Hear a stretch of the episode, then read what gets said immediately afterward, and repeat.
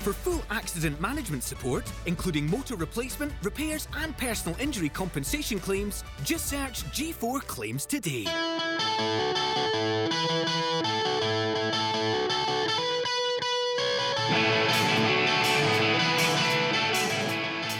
Hi, and welcome to this week's episode of the DW podcast. Uh, in recent weeks, you may have seen that I've had some West Lothian legends on uh, Mark Sharp, Luke La Volpe, who've been doing very well in the, the, music scene. But here we are, it's a, an old school one. Jon Mancini, how are you getting on? I prefer the word legend. Aye. hey, I'm, I'm good, mate. How are you? Aye, doing well, doing well. It's uh, I actually seen you commenting and, and Mark sharing the podcast and thought I'd love to chat to him. He's got some stories to tell.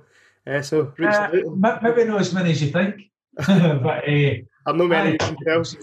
I know Mark pretty well. Mark actually, we're just in the process. We've done a, we've done a track with Mark.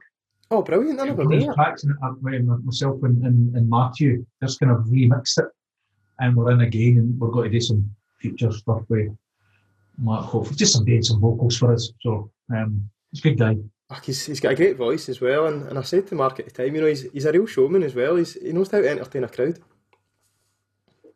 Aye, he definitely is. Aye, they're, they're doing pretty well. Quite, quite, it's quite nice to see local guys doing pretty well. Obviously, Lewis, Lewis Capaldi has done well, and then there's there's Luke and there's uh, Snucks and uh, Mark. There's a, there's a rich, rich vein of uh, talent at the moment. I tell always has been for here. Even for my wee village, Fauldhouse a wee mining village, a bit mental, but but there's there's some there's some uh, Paige Turley, Paige just stays up the road. She's she's the singer, but she obviously won that Love Island. Yep. Uh, we've got a we got a Greg Spears singer. Mark Mark Mark Sharp half half the Fauldhouse, his dad's Fauldhouse. So we're going to take that. And obviously Lewis helped uh, the guys in Fauldhouse helped Lewis uh, cut his teeth in, in various various pubs and things around about here. So I've got to stake a wee claim his, his career as well. Just a small stake, but anyway. Do you know what? I don't know what it is, but there, there's certainly something about it. And as many know, you know, I'm from Motherwell myself, and I feel that when people think of Scotland, they always think of the, you know, the Glasgow music scene and the things that have come out of there. But you'll know better than most. You know, over the years, there's been places like, you know, down in Ayrshire, Livingston, Motherwell, you know, small towns that are on the vicinity of these large cities that, you know, they've got a really thriving scene. And be that dance music or rock music or whatever, you know, it's it, it's always I think, I, I, think it was it was more a case that we basically didn't have Glasgow. Glasgow and Edinburgh could be slightly spoiled, whereas there, there was and people who lived in those those places were spoiled and they had they had, everything at their doorstep. Whereas we had we made our own things outside these cities. So we made we made dance scenes. We made not not a dancing, but we became a wee pockets, and they were really, really healthy. Uh, even with, with talent for bands and stuff, I think it's because, well, to be fair, most Scots have got shit lives Monday to Friday, and then they just go tonto at the weekends. Um, I think we just look for an escapism. I don't, I don't, I don't know, but but we're no spoiled, as in how the big cities were spoiled. So we um, plenty of talent, plenty of talent outside. I, I, would, I, would, say 99% of people uh, watching this know who you are, Jon, but for, for those that are maybe, you know, new to yourself, give us a wee bit of history about it, you know. In my opinion, one of the, the most popular and, and the most inspiring, know, most well-known Scottish house DJs and that's ever there's ever been, you know. It's a bit rich, that. no, you, you, read, you read my writing there? I'll put that out and you can put it under your name for your next my writing. Uh, stop that one. Uh, I, have been a, a, a, house DJ for, for since 1988. Uh, I was there at the start of the acid house explosion. Fortunately, started really cutting my teeth in DJing. Uh, probably 89 onwards, whereas most people did as well. Um, went to big events back in the day. And I was always a, a music collector, always collected vinyl. Always, I've got 30,000 bits of vinyl.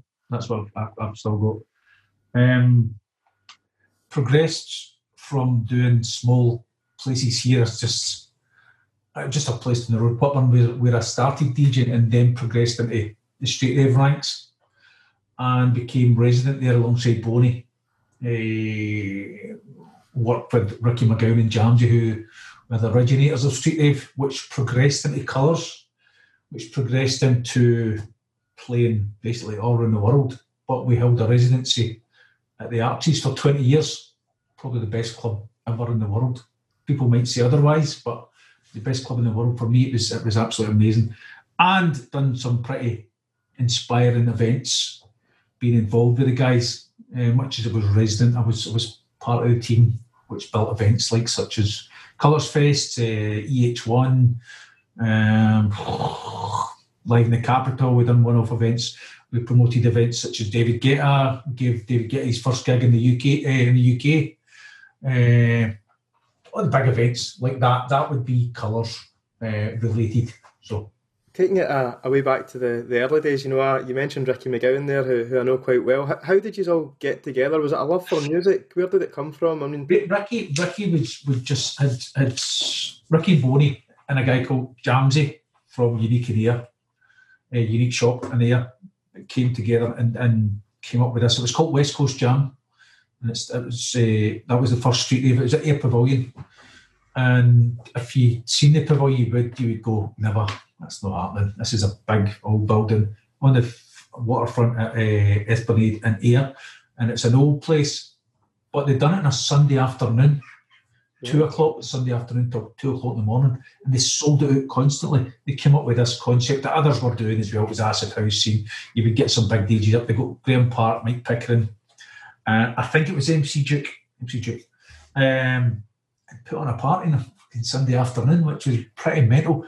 Um, I went to that event as a punter to start with, and I got introduced to Ricky. And as the usual thing, if you were a DJ and stuff, I was DJ local, and they said if you if you bring a bus, you can you can you can get a wee shot, and, and it just progressed from there. Uh, probably I. So it was a love for music, but obviously Ricky and Jamie and Boney had had their their introduction before then. We with fighting on the terraces basically through football hooliganism that's where their their introduction comes from. I think they were friends before it, but that evolved into football. To be fair, you could, you could call it football violence or whatever it was, but the three the three of them aren't that way at all. They just went for a Saturday night out, uh, a Saturday daytime out. They just went with pals. They just went and got Stone Island on, and it was all about clothes. It was all about fashion. It was all about just boys, just travelling away to different things. That's their introduction. I came later.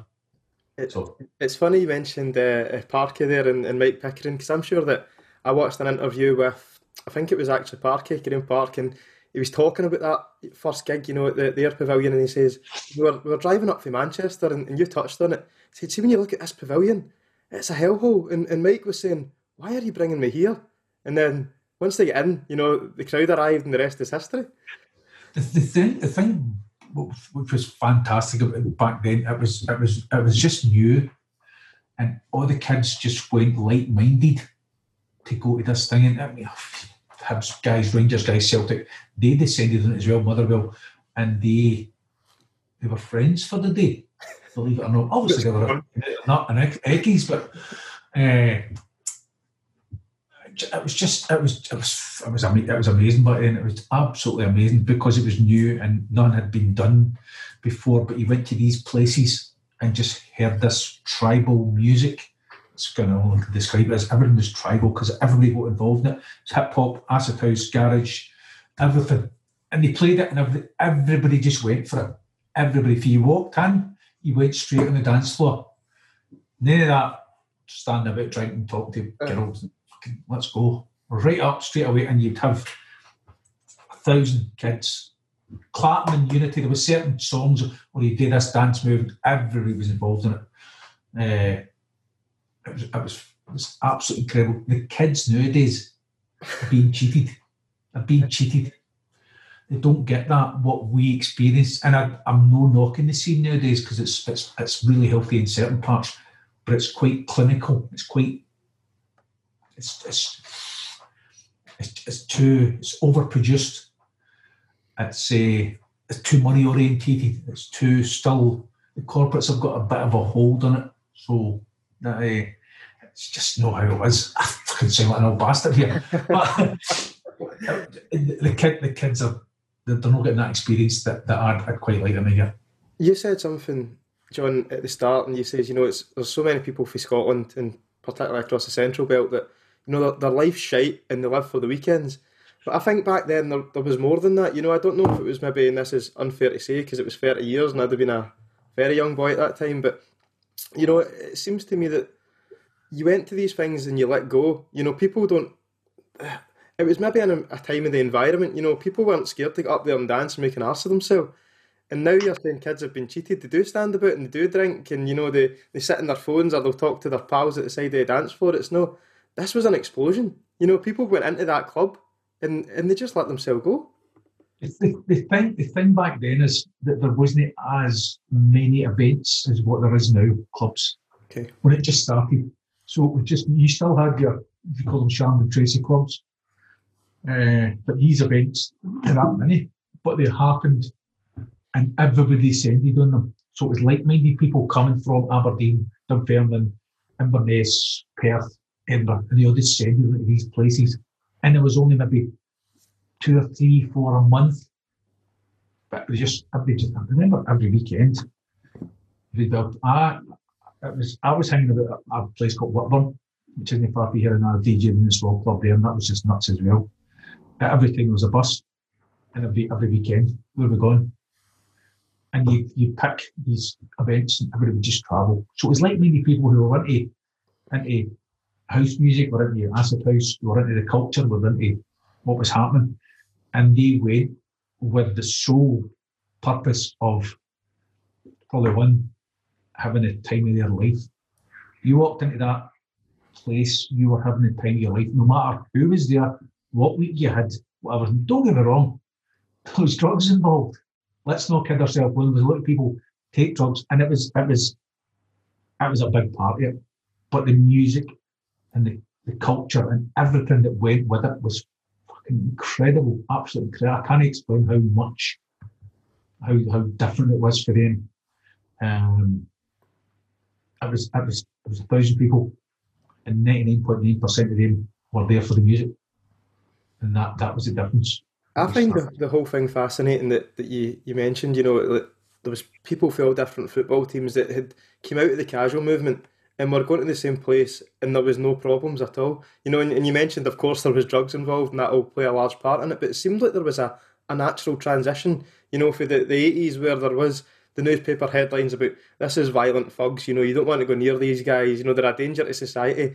And then just a few years later, it's transitioning into festivals they love. You know, these people are in the same room and everybody's happy. Yeah, it was, apart from the music, the, the 80s were, were pretty shit. You had the Thatcher years, you had the miners' strikes, you had, you had it was pretty grim for, for Ravenscraig when it got shut and all that stuff. It was it was it was pretty grim. And then the acid house scene came along. Um, just changed this, changed society, changed lives. It was absolutely incredible what happened. Um, but Wisdom, it was really fucking dull. The same thing. It's the same. To be fair, that's the same nowadays. Whereas kids work Monday to Friday, depressing, quite most times quite depressing. And at the weekend, it's Tonto. It's I'm gonna. The thing about nowadays that I see is unfortunately that it's become a sport to see how how harmed you can get, and that's slightly the tracks away from what clubbing was all about. So people going and actually doing benders for days and taking too much this or drinking too much. That's changed. Um, all the drugs have changed. I don't know. You're getting old now. You're getting old. I'm only 52, my next birthday, so I am getting older. I'm always joking. Age is only a number when it comes to music, when it comes to uh, uh, DJing. If you're still DJing, if that's you're, you still want to do it, it's, it's do you know, I, without going off on a tangent, I think that's a, an important point that you make there because I've I get friends, you know, that we've played in bands over the years, and it gets to a certain point, you know, and, and they're maybe not hitting the heights that they want to hit, and they think, I can't do this anymore, you know, I've got a family, I'm chucking it, or, you know, I'm not interested in that anymore. And I think you're absolutely spot on. For me, I feel as it, age is only a number, and why should you stop doing something you love, you know, because you're getting older? And, and I think Street Rave and, and Colours is the perfect example of that you have done this for over 30 years and, and you still love it. You've still got a crowd there, you know, you've still got people coming out, like you said, like minded people who just want to enjoy themselves. I, I, I it's changed. It's, all changed because is that my word? Yeah, it's my word? Caught, I'm not even caught. going to mention my team because I'm not doing well at all. So we'll just leave that. No prizes for guessing. Uh, uh, sorry, what we talking about there? Oh, times it's changed. It's just changed so much, and the fact that I kind of lost my train of thought there. Can you tell that again? Of course, I, I was just saying, you know. Oh, age. Sorry, sorry, age, age, Aye, yeah, age. course. But when you get older, priorities in life change. And if you've you've you've went at something for years and years, and you didn't get the success that you were hoping for, first of all, see if you go into it, if you get into DJing and you get into, uh, get into bands and think you're going to make a living at it, you're in the wrong game. Aye. Right? If you're going to expect him to make a living quite quickly, you're in the wrong game. Because I done it for years and never made money. And I put my heart and soul into things, collected records, bought equipment, blood, sweat, tears, and I, I can only imagine the guys that do the bands are the exact same. And it's just pushing and pushing. Your love for it might dwindle slightly, and you're you're a bit perplexed because you haven't got the success that you think you'd maybe deserve because of the effort you put in. As you get older, you said your your uh, just your mindset changes, but you still have it there. You still have it in you. You still have it that you want to. Still a musician, still a, a DJ, still a, a person that loves loves music. Fuck being a number. It's not a number. You still enjoy it. You still like it, and it's still good for you. And, and there, that's it. Totally, I totally agree with you. Fully, fully agree with you. Hark, harken back to you know you, you went along to that first one in Ayr Pavilion and, you weren't DJing at the time. When was it that you then became a regular? You know, since then you, you've been on nearly every night going. When was it that you, you became a regular, and when was it people started to you know recognise your name and think, brilliant, Jon's playing, Boney's playing? Um, believe it or not, I never got my, my name on the Scooty flyers until 1981. It was the Warp, Warp, Warp. Uh, so there you go. It was a Warp Records. thing. I even know when it was. I was doing other events, but Street Rave was a big step for me, a big step for to become a resident. I like to say. And the second one I played it, and I played for then on. I would only get an hour at the start. I'd be there helping out, and then it slightly changed that. I would play in at the start, but I would also start playing the end hour. So we had all the big guests that were doing different stuff. But at the end, it was required was big anthems, and Sure. that's where it, that's where it came to. See, everybody's just had a great day. We leave them, we leave them in a high. So we, we started. I done most of the last hours, and I became well known due to that decision or that. I was quite privileged, quite happy to get that that slot at the end. But I got a phone call from Radio's fourth fourth one uh, for the Step Out Awards. I thought it was a it spoke to you upon your wrist and your Mala dance. They got, there's somebody that going to do none of this. Well, dial up and all that stuff. You probably don't even know this. Uh, and, and it was it was both and they said to me, said you've uh, you want you came second in a DJ award. I'm like, I don't even know nothing about step. I just step out DJ awards. It was run by Tom Wilson, Right. and I could come second. It's, I didn't even know there was a vote. So people had actually written in or whatever on for these awards, and I went, my God, people people have recognised me. They know I'm, I'm a DJ type thing. That's when I went, hmm, hmm, times have changed. And I came second in the awards. The person who won it was Tom Wilson. Brilliant. That was his awards. Aye. That was his awards. And I up getting an award. It's, it was it was one of the highlights of my career, even though it was 1991 and 92. 92, 93, I can't remember what it was. But anyway, it was uh, that's when it started going, hmm, maybe actually want to song here. Aye. I never ever set out to be a DJ. I never, I never set out to make money. I never set out to be a career. I just played music. I just had a, a genuine love for music, nothing else. I think that's uh, that's noted when the fact that you says you've still got your thirty thousand vinyls there. I don't know where you'd keep them all, Jon. They're in, they're in, they're in a house up in the loft. I see this, the house goes like that. The house bends with the weight. Uh, I see these some serious bits of vinyl. I have I have thought about selling them. Uh, due to, due to, due to I've never got to use them again. How do you pick what ones you're going to take to a show? I don't, play vinyl now. No, never. I've not played vinyl since. Myself and Boney were, were two of the first guys on the CDJ 1000s, which the new came along, designed by Roger Sanchez by Pioneer, changed the. And they were that expensive, we bought one each. So that if we needed the mix, I would get a line of his and he would. And we were first on them uh, because everybody was still vinyl, everybody wanted to stay vinyl. So we play half vinyl and half CDs. And you could do the edits and do get some stuff sent to you. It was totally different. You didn't need to pay or have a test press or a promo of this vinyl. Vinyl's still very special to every DJ that's done it. But technology moves on. But it's now it's now USB. How do you how do you feel about that? Do you feel that it's now easier to be a DJ? Absolutely. And is that a good Unfortunately. thing? Aye, I was going to ask because for, for, I don't know if I've heard I can see both sides of the argument, Jon. I can see why folk would say, you know, I've been there and I've grafted all my life. I went through the CDs, I went through the vinyls, you know, and there's folk that just turn up with a computer and press play. But then I suppose if you want the thing to grow, is, it good that it, makes things easier for people? I don't. know. the, the, the te- technology is a great leveler. Um, back back in the day, if you were shit, you got found it.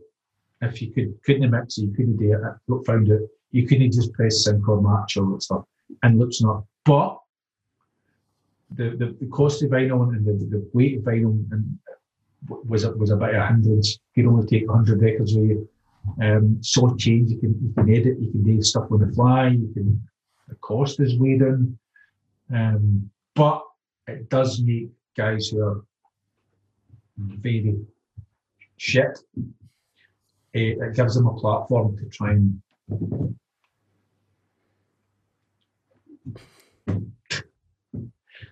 uh, technology is a great leveler. Aye, no, I, I get where you're coming from, and, and somebody like yourself, you know, that's, that's been there and done it, you must be able to weed through the, the shit pretty quickly. You know, you must be able to see when somebody comes on the scene if they've got it or if they've known it. I, well, hundred percent. Yeah, you can tell straight away because much. Listen, much as about technology, you still have to pick the right tunes and you have to play them in the right order and you have to play them in the right manner, manner. And that that's you becoming a DJ. You can tell somebody's a producer. You can tell somebody's a fly by night. You can tell how they are. You can tell you know, you're you're not a real right DJ. I'm not knocking anybody. If people want to still do it and it and it and that makes them happy, then charge on. But uh, imposters are quite hard to come. They're quite hard to deal with sometimes. And I mean, there'll be imposters out there, but but Jon, it'd be fair to say that you've played with some of the biggest DJs in the world. I mean, just off the top of my head, I'm thinking, you know, as you mentioned, David Guetta, first person to bring him to the UK, Moby.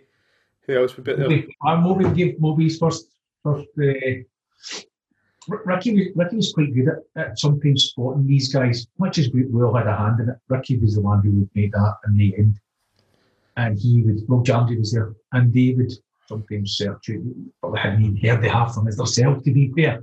And they took gambles on these guys, and we got did get Guetta, Prince, um, Deadmau5, Deadmau5, just stuff like that. Um, the Swedes, Swedish House Mafia, yeah, yeah, yeah. newer stuff, but the older stuff would be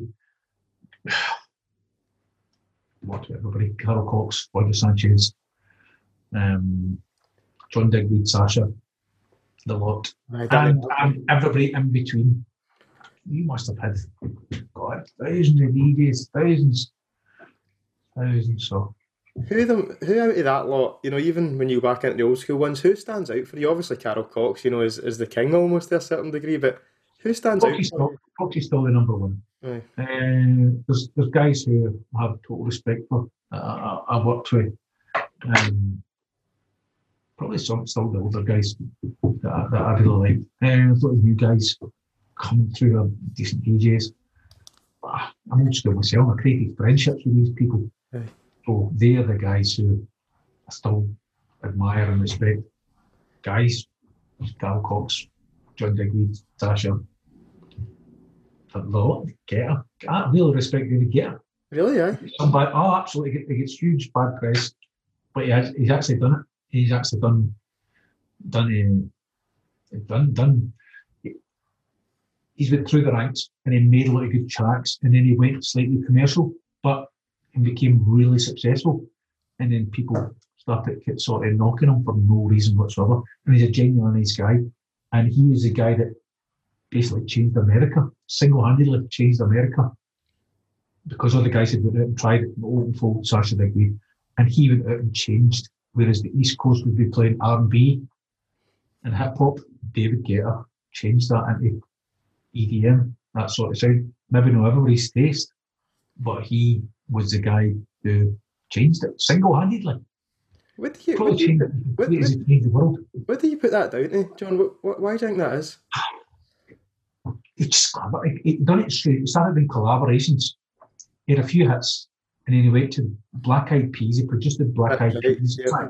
Yeah. Uh, I've got a feeling, and then I see a lot of people try to jump on board and uh, get that, and that that really exploded. And a lot of there was a lot of guys in between who became uh, good producers. Um, and the Dutch went there as well, and everybody joined in. You had Ultra Music Festival and all these other festivals, and, and America exploded. But too corporate for me, but I, I can't, I can't, can't knock it. Totally. David David Guetta just I hated I hated seeing him getting bad press. People would just, oh, he's no DJ live and he's fucking like that. Don't talk pish. But that's because um, you've him in the early days, isn't it? That's because you've sat in a room with him and spoke to him about music. Aye, I sat. Aye. DJed alongside him, watched him DJ. I knew, I knew it was, knew it was live. Uh, sorry, I knew it was live. Don't say that. I knew it was live. I watched them because I was really, really conscious of watching DJs. I was saying, are they playing live? Are they playing a mix and stuff? Just for my own But they, they, they played live. And they had a really good team behind them who were able to sync up some visuals and stuff and make it look a bit different. And it was quite groundbreaking stuff. Right. There's guys like Tiesto, sorry. I need to have respect for, for Tiesto. Uh, he changed it totally. And listen, these people have, have went worldwide, and you know, the you have brought them to Scotland, and, and they've made a huge, huge difference. But you know, not to take away for yourself, you, you've played some massive clubs around the world as well, haven't you? You've, everywhere in Ibiza. Aye, aye. Aye, Ibiza's changed. Ibiza's not the same sparkling. That's just me. That's just me being old. There's there's there's great spots still in Ibiza, fantastic spots, but there's there's there's a lot of money involved in this, so things have changed vastly. There's, there's probably still a space for them in, in dance music culture, but it's no for me. I prefer them slightly intimate, slightly. It was more about the brand and not about the DJ. We had a bit of club night, whereas you had it was all about club nights 15, 20 years ago, and then it became the DJ became king. And I, I didn't like that. It just wasn't for me. Because um, uh, just with me fucking. But Ibiza's fantastic still, but there's some real shit in there as well. Was there a time when you know you're getting these offers to go over and play there, or you're organising nights over there yourself, and you think, God, this has come a long way for that that pavilion in here? Um, we, we we were we were small fish there. We were small fish, but probably immensely proud of getting out there and doing something. Still going to the party capital of the world and, and DJing, DJ playing Mambo before it became really big. All picture you standing there and it's part of these Pacha, just the, the whole works part space and stuff. Um, but we were we were small fish, but we had Ricky had created really, really good networks with a lot of people. He was the one who went to after parties and sat and fucking met people and shoot the breeze with people and done all that. Um, back in Scotland, UK, we were we were we were players. We were we were decent. Um, I we, we created some huge things. Bible Radio One, stuff like that. Aye, essential mixes. Um, created something in Scotland with the biggest stage. We got voted Club of the Year in 2002, uh, which is like an Oscar. Basically, we became UK Club of the Year. Stuff like that, even just festivals that created to and the, the, the DJs we brought in. We've done some, we done some pretty pretty decent things, aye. What do you what do you put it down to that you're still going? You know. Well, uh, Aaron. Phoning him now. Phone him later. what do you put it down to that you're, you're still going 30 years later? What, what is the, the secret to that success? Um, I don't, I don't really know. Street, Street Rave, Street Rave's always had a, a, a decent following, and it's picked really back up again during the, the, the lockdown. Uh, Street Rave, Street Rave's a legacy brand, but Street Rave had a real following. People who all around the world still, if they came here, Street Rave was a name that they, they Street Rave had an identity, and Street Rave had call it a family. It's called the College Street family. And they became part of something that everybody like-minded had remembered back in the day. But so many, so many youngsters come to these nights now because yep. they want to experience what we portrayed, what, what we had heard about Street For their mas and dads, for their big brothers and sisters. And they want to come and experience the 90s, the 80s, and 90s because it was such a great time. And they hear about it. It's quite weird. We don't get it because we were in it. Absolutely. Would hear about this, we'd hear about this problem. So probably say, I'd like to go back and see the Beatles because it sounds amazing. I'd like to go back to the to the Liverpool the Cavern Club Club, and it sounds magic.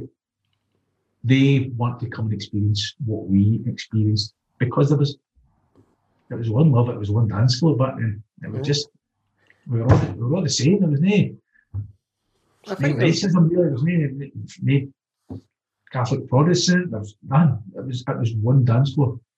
Everybody went in there. That, and, and my experiences, maybe not everybody experiences, but mine. Um, and I, you get the youngsters who they, they've carried the name slightly on. That's why I think Street Rave was still reasonably strong. Um, colours, colours, colours were, were innovators for me at the time. They, they, pushed the out. They got new people constantly, constantly, and it's split us into some other brands as well. Um, why are they still here? Who knows? You need to ask the punters. I think you're spot on, to be honest. You know, there's a generation, you're probably round about my age, of people that they almost feel that they were born 10, 15 years too late. And, and they hear the stories and they watch the videos on YouTube, you know, and they think, I wish I was there. And you get that opportunity. I know you've said you know, it's slightly different and times have changed, dance floors have changed, you know, music's changed, but for these people, they just want a taste of that. It's really weird because I, I, stay I stay in a small village, Fauldhouse. I said it's got five and a half thousand people in it, but it's always a rich vein of dance music followers. Hmm. Probably because we used to run buses and we'd go everywhere and just passed them through the through the years. Oh, I heard my man dad went there and stuff and and, and so forth.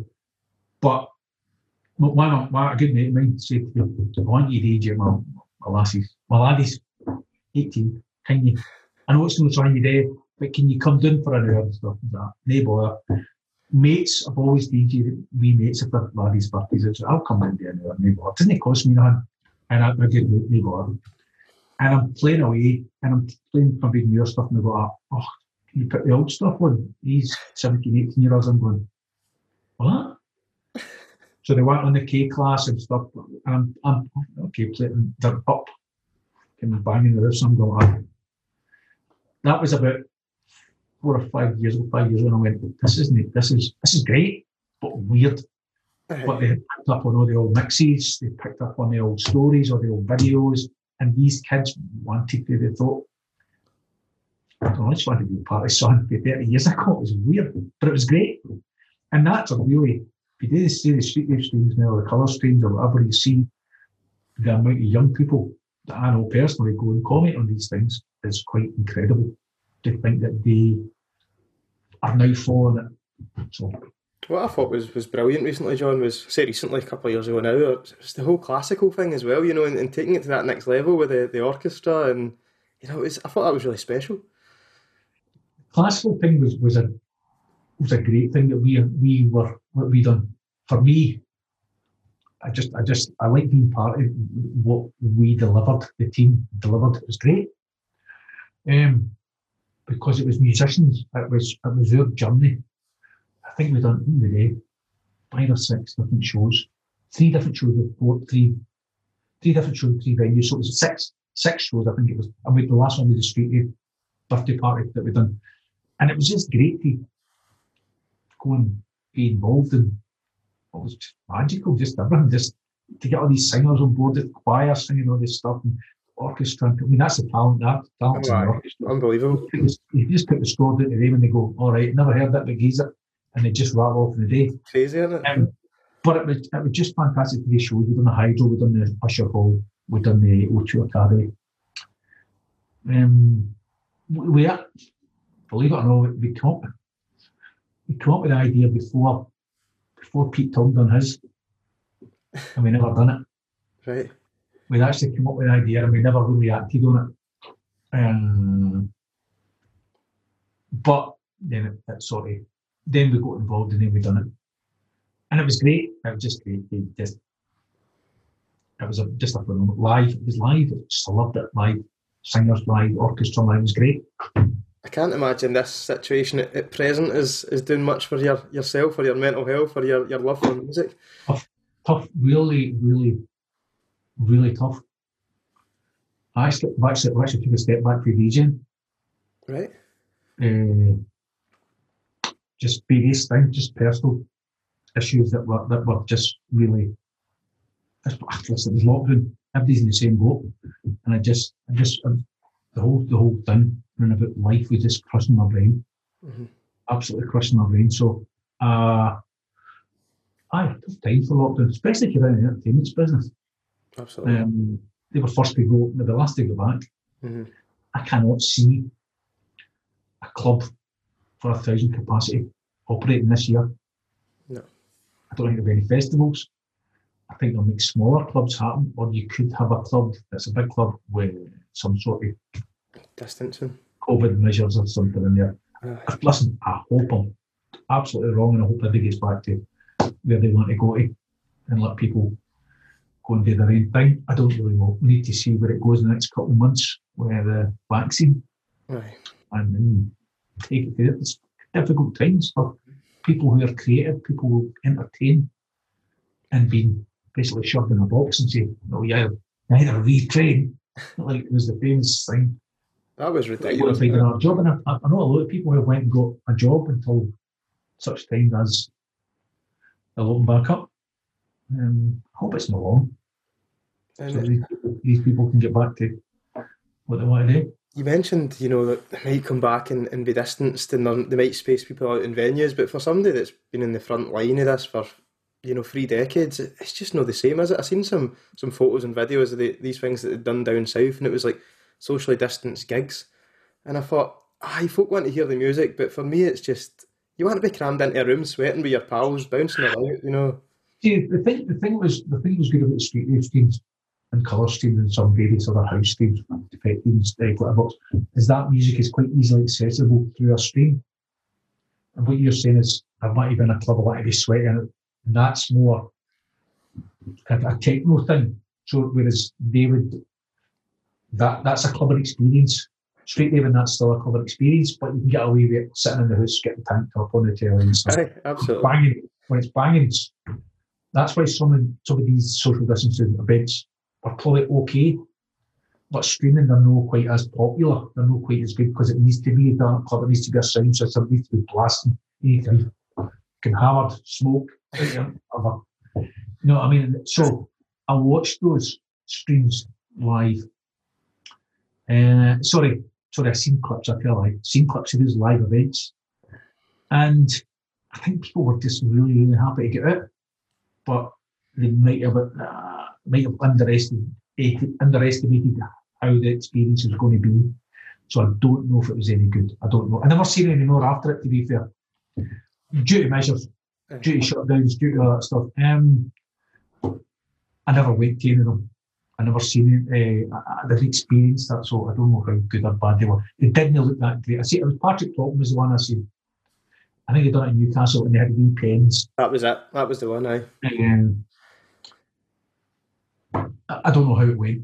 I, am sure they, they said it was the best event ever, but um, Aye, but they're going to say that as well, aren't they? Listen, I, I feel for people who've had livelihoods chopped, absolutely chopped overnight, basically, and they'll get a wee bit here and there and stuff. I think I'm everybody's grateful for that sort of helping hand you get. Mm-hmm. But even the mental thing for guys who've been out every weekend for the last 30 years, 20 years, 10 years, whatever. And some travelled around the world, these guys, some of them, um, to have it just chopped. And then some bellend telling you you should be retraining. You know, and then anything else be being creative or being involved in that. It's really difficult for people. Listen, there'll be other people who go worse off, but uh, it's difficult for a for a, a DJ or a band or a, even even a full crews whose whole livelihood is basically they're freelance and all they know is moving to festival to festival, hoping for the summer to make other money so they don't get stuck in the winter. And mentally, Yep. it's difficult. Just the hammers on Tuesday night. That's often the folk that you know it, go, it goes unspoken. You know, it's it's the folk behind the scenes. It's the folk doing the desks. It's the folk doing the lights. It's the people you know making sure that you're in there safe. And they've just been forgot about. You know, to put it bluntly, you know they've, they've been chucked out and, and left to their own devices, and it's just it's a shambles. It's a real shame. A- absolute shambles. Um, the thing is, the entertainment industry, pub industry, doesn't matter to these politicians. So much as they're trying to be safe and do the right thing or whatever, that industry they couldn't give a fuck about. They didn't care about it because they, they didn't go out. They're not involved and they didn't know what that is. Uh, they'll help the big corporates out. Um, they'll help different industries. I'm not saying any industry should be left but that industry and that creative industry was was, was just absolutely tossed on the didn't didn't care. But there, you know, there, there- there's always been a, a lack of understanding, I think, for the, the government when it comes to you know creative industries as well. And you could take that away back to you know when you were starting out and, and they were trying to shut down the, the dance scene as well. You know, it's it just always seems-. Hmm. It's always. So Uh, you, you mentioned the streams, and I have to say, you know, my, I've got two good friends, Keith, Keith and Dean, who were singing your praises last summer. I think it was when you done the was it the All Air stream, and uh, I, I'm sure that the uh, the sun was shining. They were at the back with a few beers, listening to the, the Street Rave one, and, and yourself. So it's, it's, uh, the, street rave, the street rave were, were a, a welcome release for loads of people, not just us. Um, it was a, a, a, a, memory, a happy time, a happy place, music, and everybody would come together. And these streams would see a loved one that posts. But an up for an hour, you did 4,000 posts, amazing. like holy. And then you, we had, we had I think it's one and a half million views on one day the streams and then others. It was a it was a welcome release for a lot of people. Um, and we picked some good places to do it. We done the pavilion, we done the, the rooftop a few times, and then people would send them to around the world. They would, they would stream to different parts of the world. That was great. But people, the first lockdown was was full, full of fear. Nobody knew what was happening. They wanted to bring it, but these were outlets to some normality, some normality or some different. And it was great. And then people started making bread, painting houses, That's right. and streams, and sitting out and getting hammered on a Tuesday night, hammered on a Wednesday night, and they were. And it was it was it was difficult times, but it was better than what the second lockdown came because it was just fresh. It was, and, then the novelty wore off. Absolutely. And then it became difficult mentally for a lot of people, both in the industry and kind of see like the end of the tunnel. You know what I mean? It's so we're going into the winter. As soon as Christmas, New Year's came back, back into lockdown, January was just horrendous, man. Horrible. Mm. Horrible. Well, glad to see the back it. And, and John, you're you're a very humble man, but I think that you know you've said that these streams were a, a release for many, and, and I think that's important that you know people notice that. And you probably wouldn't be the first to say it, but you spoke about you know some of the memories that you've had over the years and, and how you've enjoyed them. But you know, you have given so much happiness to, to people around the world.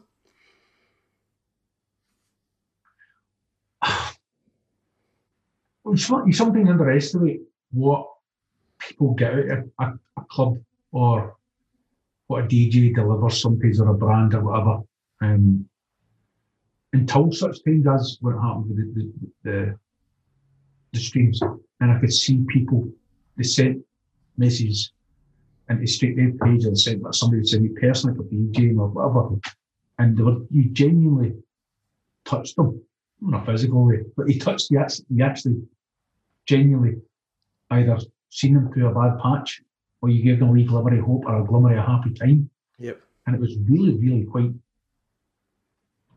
inspiring sometimes. This guy's like, listen, I've never done this, blah, blah, blah. And we, we, we to be fair, we were doing it for charity.